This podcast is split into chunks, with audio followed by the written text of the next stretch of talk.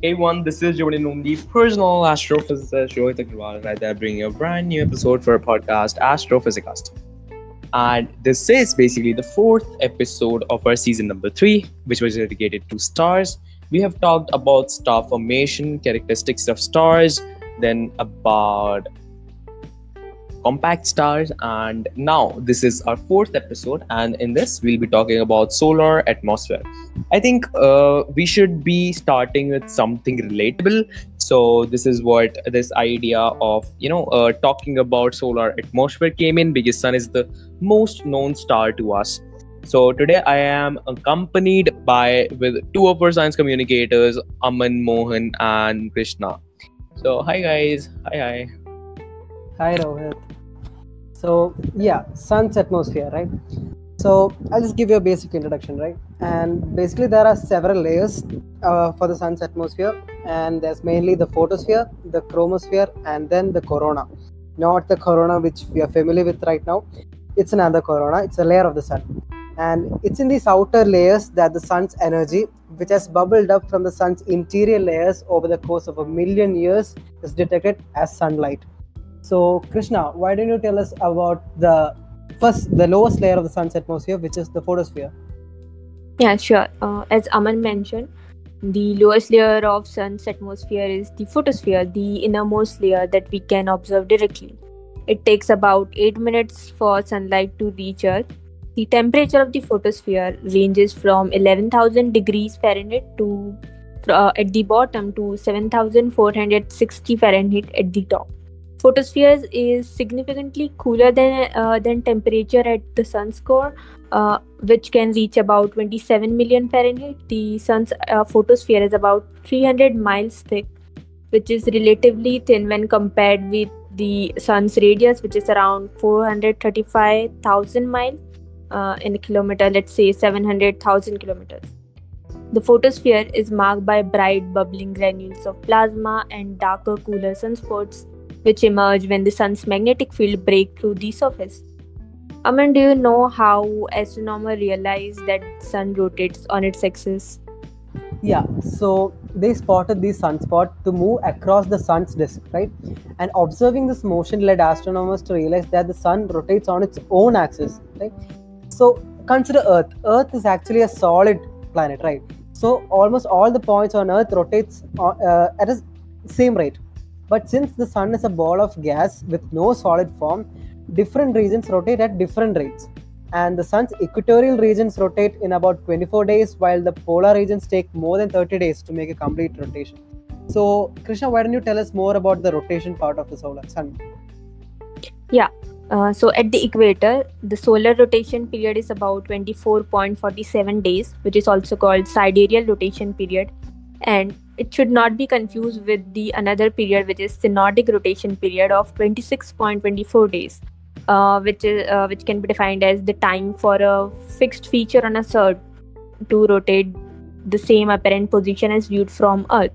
The synodic period is longer because sun must rotate for a sidereal period plus extra amount due to the orbital motion of earth around the sun Note this point that in astrophysical literature, uh, this uh, they do not typically use the equatorial rotation period, but they instead use the definition of Carrington rotation, uh, which is a synodic rotation period of 27.27 day or a sidereal period of 25.30 days.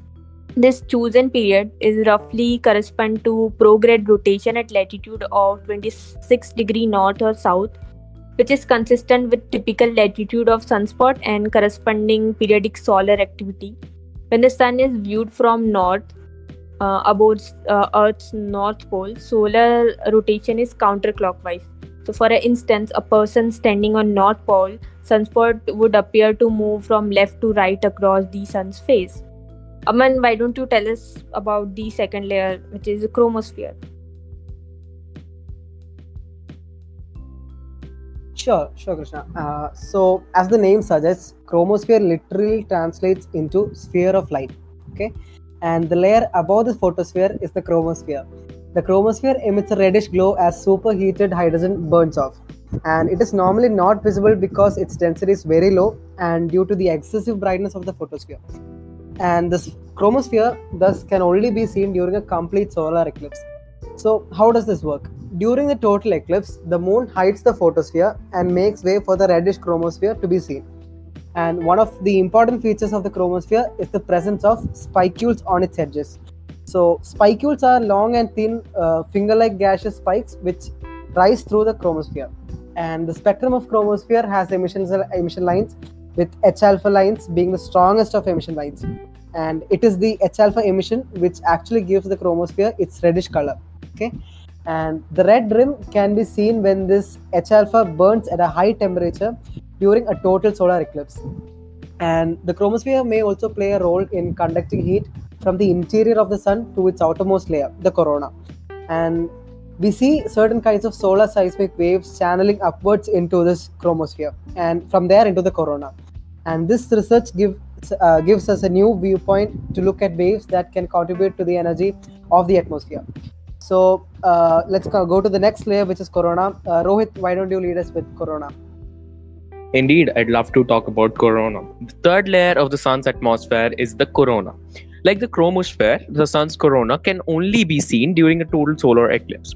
When an eclipse of the sun is total, the solar uh, corona can be seen as a white halo around the black disk of the moon.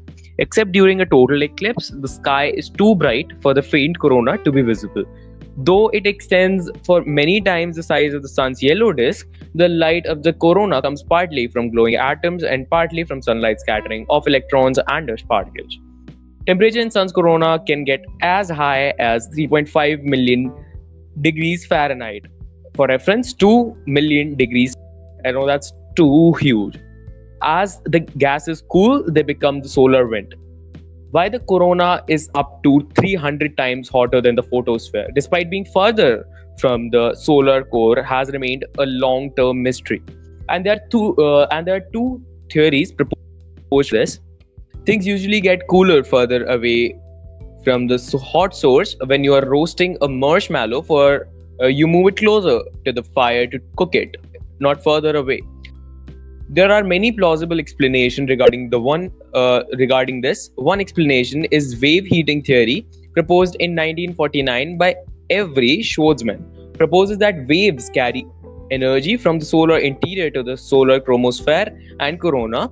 The sun is made of plasma rather than ordinary gas, so it supports several types of waves analogous to sound waves in air. In a simpler words, if the corona is heated primarily near the photosphere and the heat then travels upward to the entire corona, or if the corona may be heated more uniformly in altitude. Possible heating methods could include the damaging of acoustic waves generated by the convection of heat from the solar interior, heating by the damping of uh, Alfvén waves of produced in the solar photosphere that propagate outward from the sun and heating by the occurrence of microsolar flares. And the second and the second explanation being research suggests that tiny explosions uh, known as nano flares, may help push the temperature by the by providing sporadic bursts reaching up to 18 million degrees Fahrenheit. That is Fahrenheit. The explosions are called nanoflares because they have one billionth of energy of a regular flare. Despite being tiny by solar standards, each package of Wallop of a 10 megaton hydrogen bomb. Millions of them are going off every second across the sun, and collectively they heat the corona. Aman. So, yeah, the third explanation is actually that scientists say that there are giant super tornadoes may also play a role in heating the sun's outer layer. Okay, and these solar twisters are a combination of hot, hot flowing gas and tangled magnetic field lines, ultimately driven by a nuclear reaction in the solar core. And based on the detected events, we estimate that at least 11,000 swirls are present on the sun at all times. Yeah. Uh, so, guys, let's talk Krishna, about the you. plasma structure of corona. But before that, did you guys know while we were chilling home uh, during the pandemic, uh, on July 3rd, 2021, Sun surprised us with the enormous solar flare, the largest since 2017. The solar flare uh, occurred from a sunspot called AR2838. The flare was so large that it caused a brief radio blackout on the Earth. So let's get back to the plasma structure. The plasma structure of solar corona even without the occurrence of CME, which is the coronal mass ejection, is quite complicated and dynamic, often exhibiting in ep- eclipse uh, photograph long, intense radial streamers and huge arches. Large changes in the corona occur during the courses of solar cycle.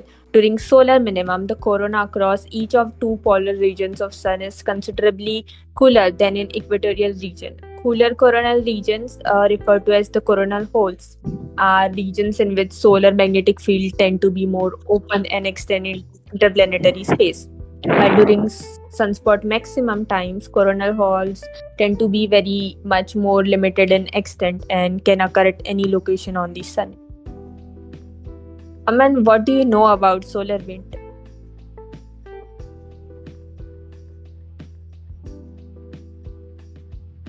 Okay, so solar wind is actually a constant stream of particles flowing from the sun's corona with temperature of about a million degrees and velocity of about 450 kilometers per second. And the solar wind reaches beyond Pluto's orbit with heliosphere, heliosphere located roughly at uh, 100 to 120 astronomical units. And the solar wind is mainly composed of electrons and protons set free from the sun's abundant hydrogen atoms but it also contains heavier ions and magnetic fields. And this perpetual solar gale brushes past the planets and engulfs them, carrying the sun's atmosphere out into the interstellar space at the rate of a million tons every second. And what is a heliosphere? So, heliosphere is actually rapidly expanding solar atmosphere, uh, which create uh, the solar wind, which creates a large bubble called the heliosphere that shields our solar system from the interstellar plasma and magnetic fields and most of the cosmic rays and dust that comprise the local galactic neighborhood. Okay, guys, stop now. Because, because know, uh, this has been so formal and informative throughout. So I've saved best one for the last. I've created some interesting facts related to solar atmosphere, and now I'll be presenting them one by one. So hold on tight. Okay, uh, so the first one being, do you know that mass of solar atmosphere is equal to the mass of Indian Ocean and is equal to mass of photosphere. that's insane. Actually, actually, that's quite interesting for me. Like, you know, uh, we can compare something that large to something that small in comparison. Like, you know, uh, sun is itself too wide, and then you know, it's uh, atmosphere, and then we can compare it to Indian Ocean. And that seems quite relatable if you think for think of it for a moment. And also, the mass of chromosphere is equal to the mass of Earth's atmosphere. Like, you know, the chromosphere is almost, uh, you know, the mass is almost the same as mass of Earth's atmosphere. So, like, uh, we can say it's quite dense, like Earth's atmosphere.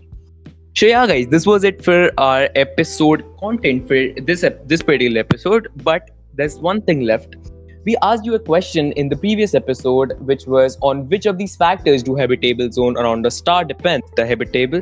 So the answer being the habitable zone depends mostly on two factors: the star's mass and its age. As it evolves, a star changes its spec- uh, its spectral type, that is, its color, which is connected with its surface temperature and luminosity. To determine the location of a star's habitable zone, one must first learn how much total radiation it emits.